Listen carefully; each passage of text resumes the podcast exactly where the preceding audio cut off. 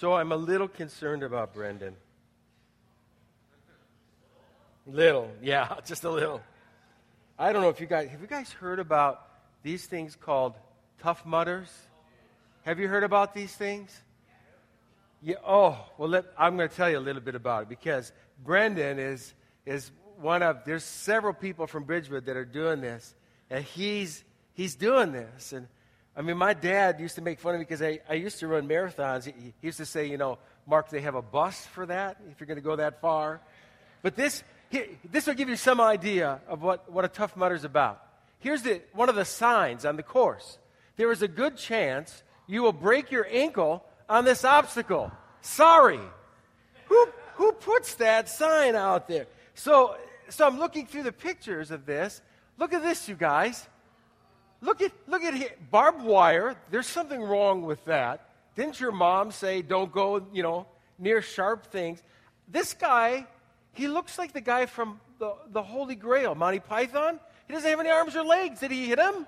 What's, what is going on here in this picture? And I'm thinking, this is what Brendan's going to do. Then they have the Ring of Fire, which is followed by the Arctic Plunge.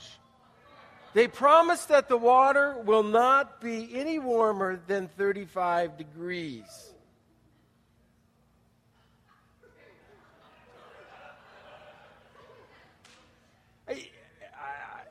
So it's in Hudson. Should we get like a Bridgewood bus and go watch them?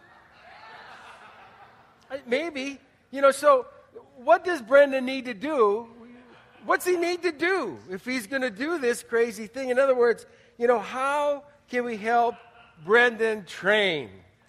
Okay, because we don't want a train wreck. Well, Shan heard about this. And she said, No way. No way, buddy. You are not just going to go there and mess around. You're not leaving me with two kids. We're going to train together. So let's get busy and, and get training and get you in shape. It's a lot of fun, Brendan. I'm having a lot of fun. but, but think about this. You know, if Brendan's going to train, if he's going to do this, what kinds of things do you usually do when you're going to train for an athletic event? Well, you know, usually you stop eating bad stuff. How are we doing, Brendan? Well, yeah, start working out. Now, I know Brendan's been working out, so that's good. He, work, working out's good. And you know, you should probably sleep, but when I thought about this, maybe not. I mean, he's he's probably not going to sleep, right?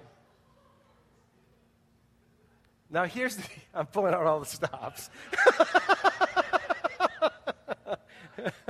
Yes, right. So, it's not about Brendan today, though. It's about you and I. And we all have a race to run. We do. That's what this chapter section is about in Hebrews. It's about running this race that's marked out for us. Let's take a moment and just read the passage, and then we're going to start thinking about what does it look like for us to run the valuable race that's marked out for us. Therefore, since we're surrounded by such a great cloud of witnesses, Tom talked about that last he did a great job. Let us throw off everything that hinders and the sin that so easily entangles, and let us run with perseverance the race that's marked out for us fixing our eyes on Jesus, the pioneer and perfecter of faith. For the joy set before him, he endured the cross, scorning its shame, and he sat down at the right hand of the throne of God. Every single Christian is in a race. It's marked out for you. Every single believer has some place to run. It's what it's all about. And I've been reading this book um, called The Kingdom Life. I, I highly recommend it. It's uh, Alan Andrews is the general editor, but there's a whole bunch of different uh, contributors. But I want to read you kind of a summation of what these authors are when they, when they read a passage like this, what they're thinking about. And it happened on an encounter uh, with the author getting on board a plane. And he gets on there, and you know how when you get on a plane, you sit down next to somebody and you don't really know how it's going to go. Have you had that? You just, you kind of waiting to see are they going to talk a lot? Are they not going to talk? Are they going to snore? What are they going to do? And so he sat down next to this young man, and they, they did that kind of a awkward moment. And then the young man said, So, what have you been doing in Minneapolis? And uh, he, the author starts thinking, he, he says, Well, how do I get into this conversation? Because what we've been trying to figure out is this whole thing about church. And he, so he just says this. He says, Well, we've been wondering if there's a problem with the church. And he laughed. He said, I grew up Lutheran in Iowa. I know there's a problem. And then he surprised me, the author says. He says, What did you find out? Now the author's head's reeling because they, they had spent years pondering, praying, researching, thinking. And th- this, is, this is what he said to the guy. The problem is that many of us have been taught and believe that we could become a Christian but not a disciple of Jesus. The young man understood immediately. He said, You mean say you believe but don't act like you believe? He almost took my breath away. He really got it. What's the solution? He asked. The author says, if there's anything harder than diagnosis, it's prognosis. He says, I answered, the solution is to rearrange our lives around the practices of Jesus so we will become authentic followers. Let me read it to you again. The solution is to rearrange our lives around the practices of Jesus so we will become authentic followers. In other words, in, in this race, the penultimate question, because when you read chapter 11, there's this vast array of people, unusual people. Did you notice when you read chapter 11 that Rahab is there? Do you know who Rahab is? What was her vocation? Oof, yeah. And in this moment, when the spies come, she responds in faith. She knows God's up to something. She recognizes it. So the grace comes and she responds. What's amazing is that it's one instance of faith, and this woman becomes part of the family line when you read in Matthew 1 about Jesus himself. Rahab's name is there. But she's an everyday, ordinary person other than her vocation which I'm assuming she left at that point in time. Right? But here's the point that I want to make about it is the penultimate question when you read a passage like this is am I becoming the kind of person God can use in an instant? Am I becoming the kind of person in the moment when the moment presents itself that I can actually respond out of faith? John Ortberg says, I am called to become the person God had in mind when He originally designed me. I like that. So, ladies and gentlemen, how, if we're all in a race, do you agree with me that we're all in this race? The chapter finishes up, says they didn't see everything that they thought they'd see, they'll only see it with us. Sometimes I wonder, you know, is Elijah peering over the cloud and going, Come on, Spencer, don't dog it? Crank it up. So the question is how? How? How, Lord, will I become the kind of person that can respond to you in an instant? And in this chapter, there's things that we're told not to do, and there's things that we're told to do. Things not to do, things to do. So let's, let's talk a moment about things not to do. Here's what the writer says He says, Let us throw off everything that hinders and the sin that so easily entangles. Don't carry extra weight and, and don't mess around with sin. So, this first one, this throwing off everything that hinders, it, it actually, the whole passage is built on this picture of runners, athletes. It's one of the reasons people argue that Paul wrote the letter, because he's so crazy about sports. He uses those metaphors all the time. And in the flow of the passage, the writer is saying, you need to lose weight. it hits home. I mean, believe it or not, five marathons are in this body somewhere. And you know, isn't it true, folks, that it's so easy? You get on the scale and it says, yikes. Does that happen to you? Mine says, get off the scale before you break it. Now, it's so easy to put on weight, isn't it? You guys, why is it so easy to put it on and so hard to take it off? But the writer says, you got to take off these things that are weighing you down, that you're carrying. And, and there's really two ways I think this happens to us as believers. Two ways that we carry around additional weight. Because he's not talking about sin, he gets to that, but he's talking about these other things that can slow us down. And one way is 1 Corinthians 10:23. Paul says everything is permissible, but not everything is helpful. Think about that. Everything's permissible, but it's not always helpful. When you're training for a race, Brendan, you could have Taste of Scandinavia's big slice of chocolate rum cake. But is it helpful? Everything's permissible, but is it helpful? And I think sometimes what happens in our life is that we allow things to come in, and man, there's lots of choices. You know, I, I was talking to a young man about his college experience this last year. He said, My grades weren't what, they, uh, what I hoped they'd be like. And uh, so I said, Well, tell me a little bit about what your days would look like. And the guy was spending four to six hours playing video games, which is really easy to do. You're in a dorm, everyone's got these big screen TVs, you get in there and you start gaming. Now, I'm not here to scream at anyone who plays video games, okay? Everything's permissible, but is it helpful? And if we're going to run this race, Paul or this writer is saying, and Paul says in 1 Corinthians 10 23, we got to think about is this helpful? The other thing I think that weighs us down is burdens. I find a lot of Christians that are carrying burdens. Uh, and, and, and you can, we're, we're set up in the kingdom to be burden bearers in the sense of taking things to prayer. But when your burden is wearing you out, you need to hear Matthew 11. Come to me, all who are weary and heavy burdened, and I will give you what? Rest and, and sometimes when we're getting ready to run a race, we really have to take a look. And I want to invite you, as the message is continuing, to just open up your heart in the privacy of your own space to say, Lord, is there anything that I'm doing that it's permissible, but it, it's not helpful? It's not helping me to grow, it's not helping me to run. And is there any burdens, Lord, that I'm carrying that are, that are wearing me in the wrong way, and you want to shoulder them with me? And that's why we have prayer teams. Go and unload those things. Does that make sense?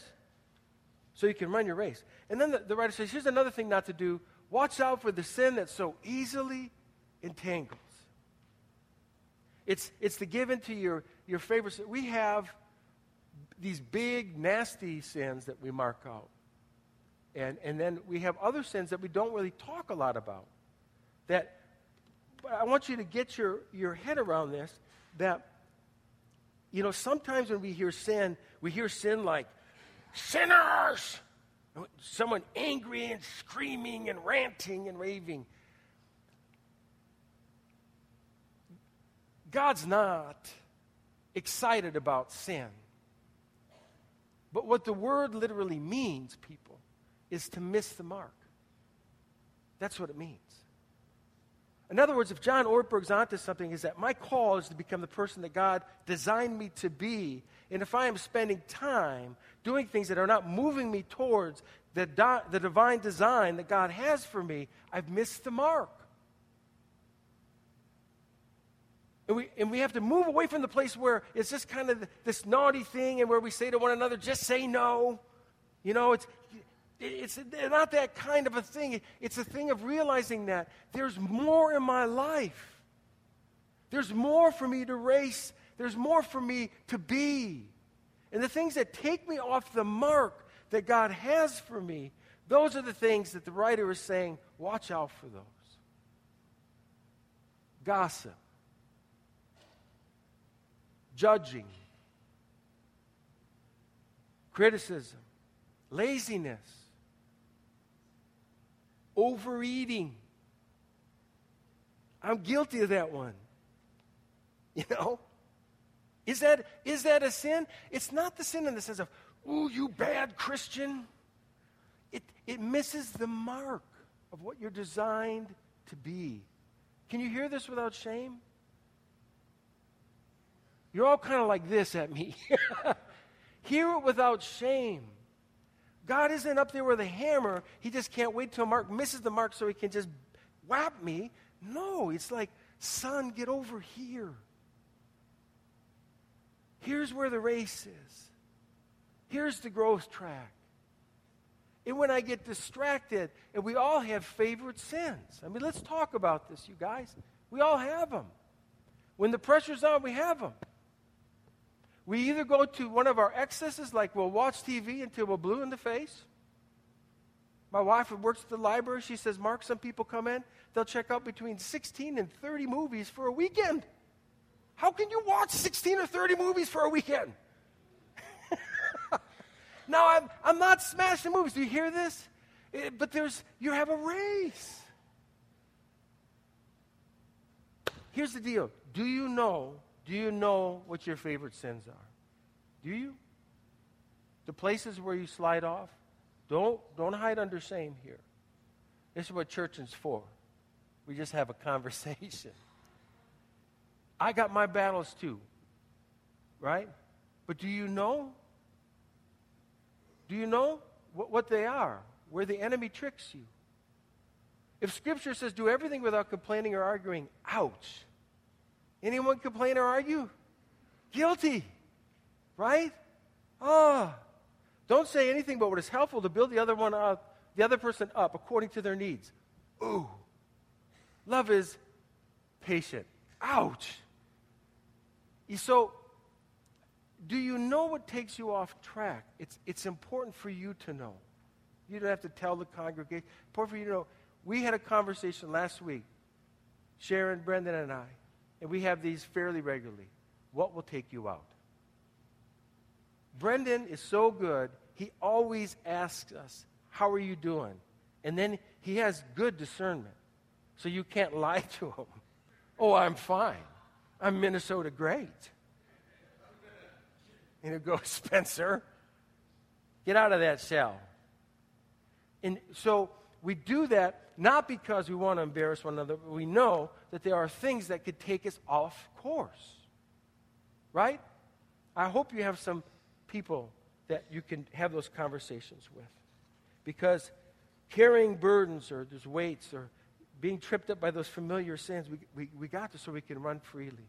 So, this is what the author says now. There's some things that, I, that you need to do, and if you do these, they're going to help you actually avoid those first two things that we need to stop, as well as train us. So, these are the things he says. He says, Let us run with perseverance the race marked out for us, fixing our eyes on Jesus, who is the pioneer and the perfecter. Now, I want to think, I want you to think for a moment about endurance. Because this word, uh, endurance, is to keep going. It's, it's, a, it's a sense of mastery. When you run a marathon and you train for a marathon, you can generally get to 18 to 20 miles, and it's pretty good. And most people get 18, 20 miles. If they train well, they're there. I'll tell you that last 10K, the last six miles, is, is nothing but a discipline of going left, right, left, right. And you, are, you just keep going. What's interesting about this word and the fact that it's talking about fixing your eyes on Jesus, who is the pioneer and the perfecter of our race, is the word upomone, the word for endurance, means literally to stay under, to stay behind. It has a sense of drafting. And we have witnesses, the passage says. We have a great cloud of witnesses that are going on before us. They've done it. And we have witnesses here. That's why we love testimony. When you hear a God story, you're like, yeah, keep going. Oh, and it charges you up, does it not? So we have these witnesses, but the ultimate witness is Jesus who has pioneered the territory for us. And so the idea here is that with this crowd of witnesses here and here, and with Jesus out in front, we learn to draft We learn to get behind. I used to race bikes, and, and when you sit in the pocket and you sit in the draft there, it's amazing how, with two or three cyclists in front of you, you feel like you're pulled along. This is where grace comes in when it comes to running your race. The, Jesus, the pioneer, is pulling us along. Because what grace really is, people, isn't this abstract substance that falls from heaven like manna. Grace is an encounter with the person of Christ in the moment where you say, Lord, I really need your grace, and then you go and you do that difficult thing, or you make amends, or you get things right, and that moment when you notice, and you go, How did it go? And you go, Man, I can't believe the grace. What, what you're saying is, I can't believe how much Jesus was there. I drafted off of him. I hope you've experienced that. Do you know what I mean when I say that? You just feel like you're pulled along. which is why we really need to fix our eyes on Jesus, the pioneer and the perfecter, because if we get in his draft, if we encounter his grace, it makes racing so much easier. But we really need to think about this because there's so many squirrels. We saw it last Sunday. It was so funny. Brendan, I think Brendan was first service where he's doing announcements in the plane. Do you remember that? was that first service? Er, and Brendan's like this. He's ready to go, go down in the bomb shelter. And then, sec, was it second service with Tom? First service too? Yeah, we had two. Tom Stewart, the focused guy. He's up. I thought this is, was so unique for Tom. He's looking at his nose and goes, Hey, look at those deer. Tom, you're here to preach, not take us on a nature walk. There's so many squirrels, though, isn't there, people? things that, that distract us and pull us, all the tools. It's amazing. Listen, listen to this. The average office worker is distracted every three minutes. Every three minutes. Those of you in offices are going, Amen. It's maybe less than that. But get this. After being disrupted, it will take that same office worker another 23 minutes to regain focus.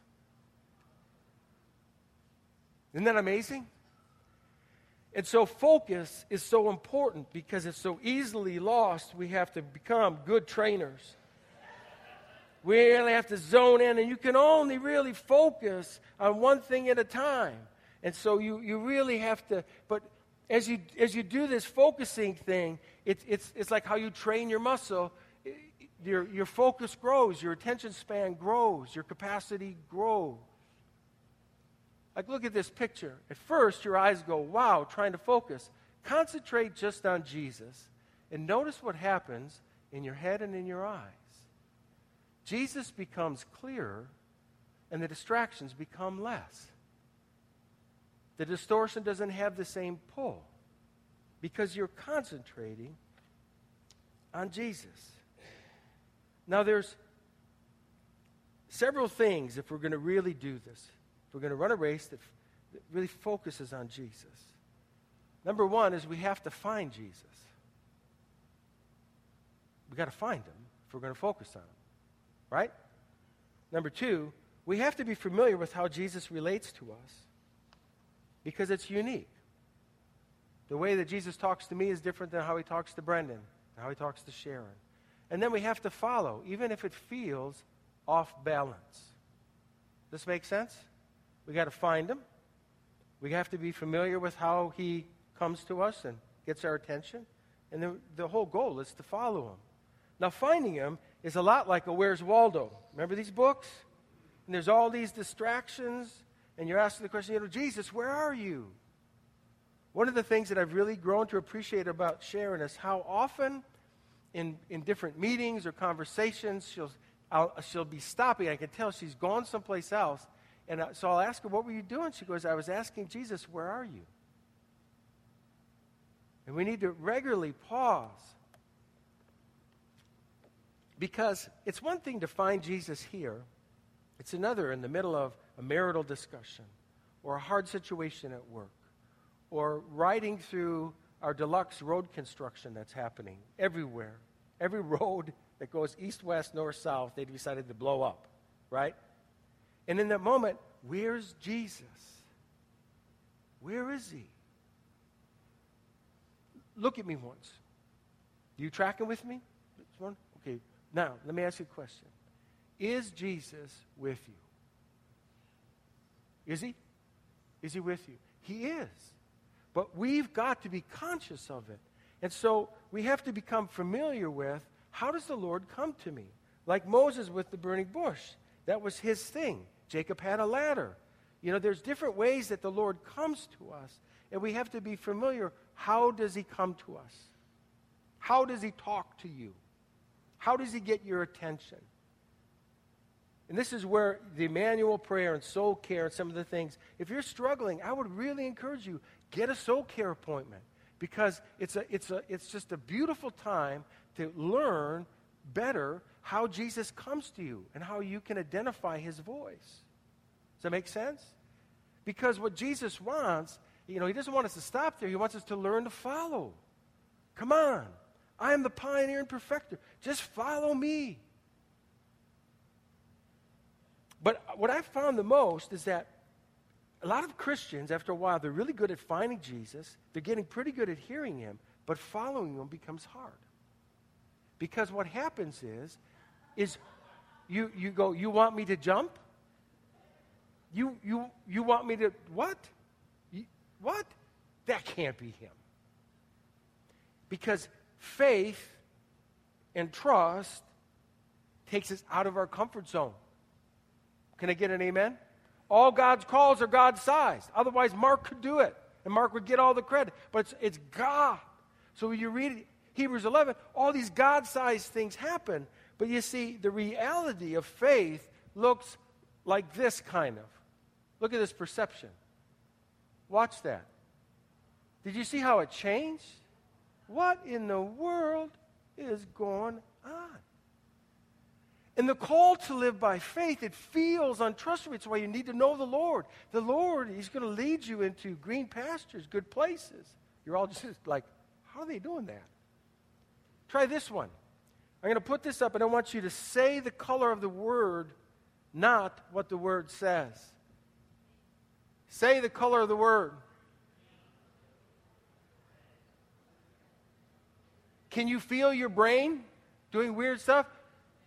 The tendency is we want to say yellow, blue, orange, black, red, green, purple, yellow, red, orange, green, black, like that. But it's supposed to be green, red, blue, and you have to stop and concentrate. Could you feel that in your brain? And that's what faith does. Faith takes us to this place where we're like looking over that cliff and we're going, he can't be serious. Is he serious? So, all this is to say, this is, this is why we're, we're starting discipleship training. Brendan picked out this picture. I wonder why. But the more we talked about it, the more we loved it. Like, this guy looks pretty cool. That's like Jesus. You know, Jesus is, Mark Spencer's going, ah, ah, ah, ah. And Jesus is just like, we're okay, Mark. Pretty soon he'll get exhausted. He'll stop screaming. But and I said to Brendan, I said, yeah, that's me. Like when I'm on the ocean, I want the little ducky wings things. Like they're going to help me float anyhow, right? But th- this is what it's like. So it's, we're meant to do this in community. We want to get practical. We want to equip you. You know, so if you're in a place where you're saying, you know, I don't know if I, if I really do know when I'm hearing Jesus, great. Come Saturday, 9 o'clock. I, Mark, I, I, don't, I don't know what it looks like to be with them through the day. Great. Sharon and Brendan are two people that I'm really so glad to partner with because they, they've really fostered a deep place with the Lord. And it makes it easier to get to a deep place with others who have a deep place, doesn't it? So, all this is to say is we do these things on a Saturday morning just to help us to figure out how, how do we find Jesus? How do we stay with him? How do we follow him? And we're going to get real practical. We'll have conversation. We'll learn together. We'll have a blast. Because here's the bottom line, people. It says this amazing phrase that Jesus, for the joy set before him endured the cross. I talked about this on Good Friday. Is how does he keep going? How does he keep going? And the answer is for the joy. He wasn't happy carrying a hundred plus pound beam of rough cut wood on a ripped open back that's missing about a third of its flesh. He's not happy because he hasn't slept or ate or he's deserted or he's alone. You know what he's happy about? He's happy about when I do this, when I climb that hill, when I breathe my last, when I announce that it's finished, when I get up off that tomb, when I roll that stone, when I come out the door, you know what I'm going to do? I'm going to create a church and there's going to be a whole bunch of me. That's what he was pumped about. That's what fed his fire. That was his consuming joy. Can you tell I just get a little bit excited about that? That's the thing. And it all starts when he sees us running our race. When he sees John and Laura saying, Look at them pour into marriages. It's not enough that they've just been blessed in their own marriage. They want to give what they got away to other marriages. And when, when he sees that, he goes, Ah! Woo! That's what I'm talking about. That's what Calvary was worth. That's what the long climb up the hill and the it is finished was all about was that. That. When Lisa Marie does the hostess and she's there and she flashes her pretty smile and she welcomes people and she the people feel safe they feel like they're attended to they encounter the kindness of jesus when jesus sees that he goes yes that's it. That's my girl. Man, I'm tired. But that's it. That's it. Isn't it? Ladies and gentlemen, you have a race. A race. At work, in your neighborhood, here. And when you find him and you follow him, he goes, ah, that's so good. And that's what it's about. So as we go back to prayer and worship, as we get ready to do this offering, begin to open your heart and say, Lord, get me back on track if I'm off track. Lighten my load if I'm burdened. Help me step over familiar sin. And let's get on with the big show because we got a race to run. Amen? Let's pray. Lord, thank you so much for being the pioneer. I love it when leaders go first. And you did it in such an incredible way. You came and walked 33 years, Lord, the perfect life. Not so you could go, na, na, na, na, na, but so you could say, come on, follow me, and I'll perfect your life. We thank you for that. Lord, we see why we need encouragement. We see why we need community. We see because we can't always find you. Sometimes we falter in our following. Lord, stir us up today. Don't leave us sitting in the bleachers. Get us all on the track. In Jesus' name. Amen. I want to encourage you to just sit for a minute in this. Just be still for a moment.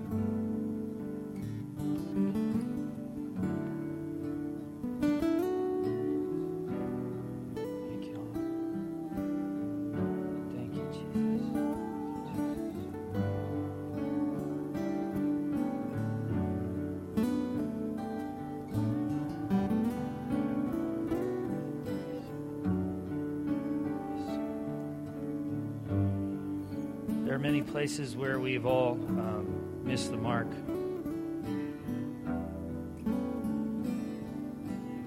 And uh, many of us are aware of where we do. And right now, I just, as, as you're just sitting there and being still in His presence, I just want to want you to just picture just giving that to Him. Just giving it to Him without shame or guilt.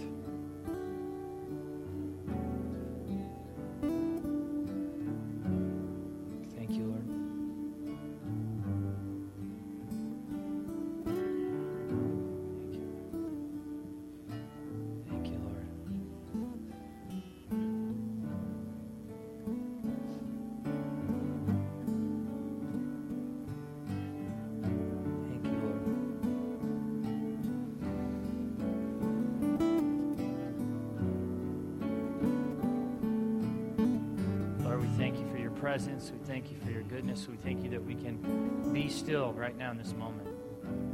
We know that you love us, know that you're here in the midst.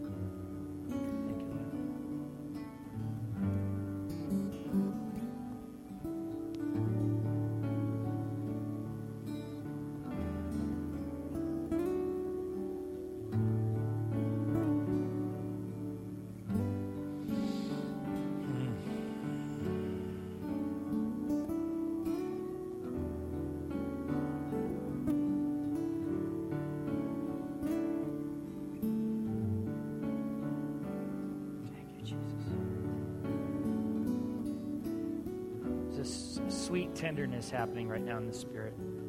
Lord, we thank you for your tenderness, your relentless tenderness that just goes after us. Thank you, Jesus. Give us the, the courage and the strength to receive it right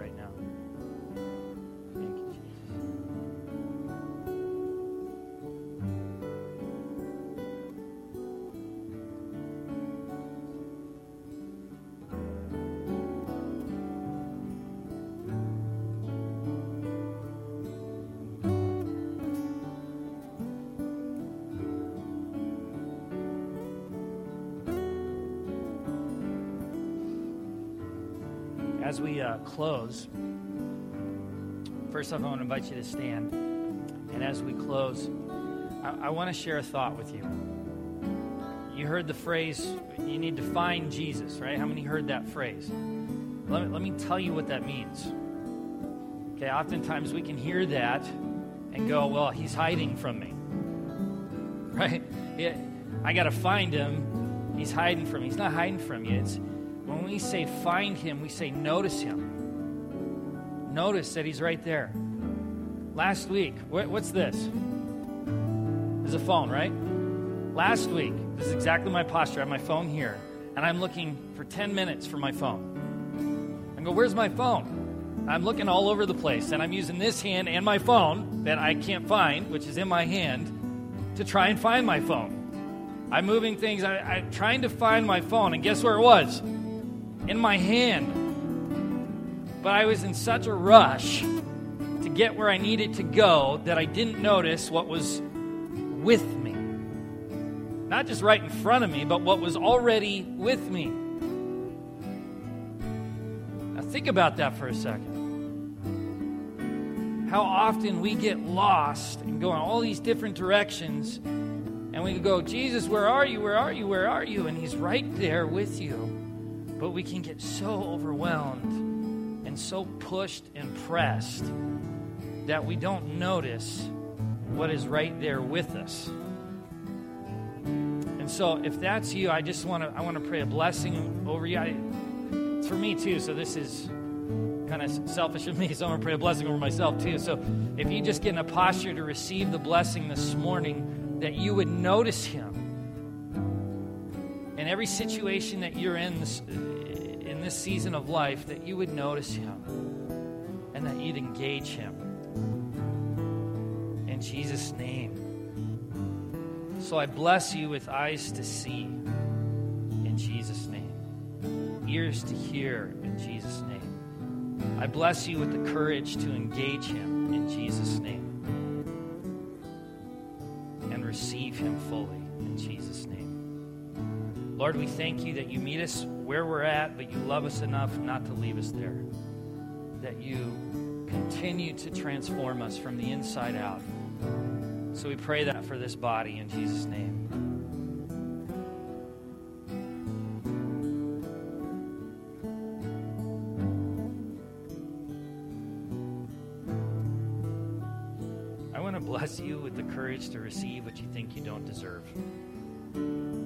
One of the most awkward and scariest things that we can do is receive a good and perfect gift that we know and think we don't deserve. But guess what? It's given to you anyways. So I bless you in the name of Jesus with the gift to receive all that He has for you. I pray that the Lord would bless your week, that you would go in His light and go in His love, and that you would just sit in His presence. In Jesus' mighty name we pray. Amen.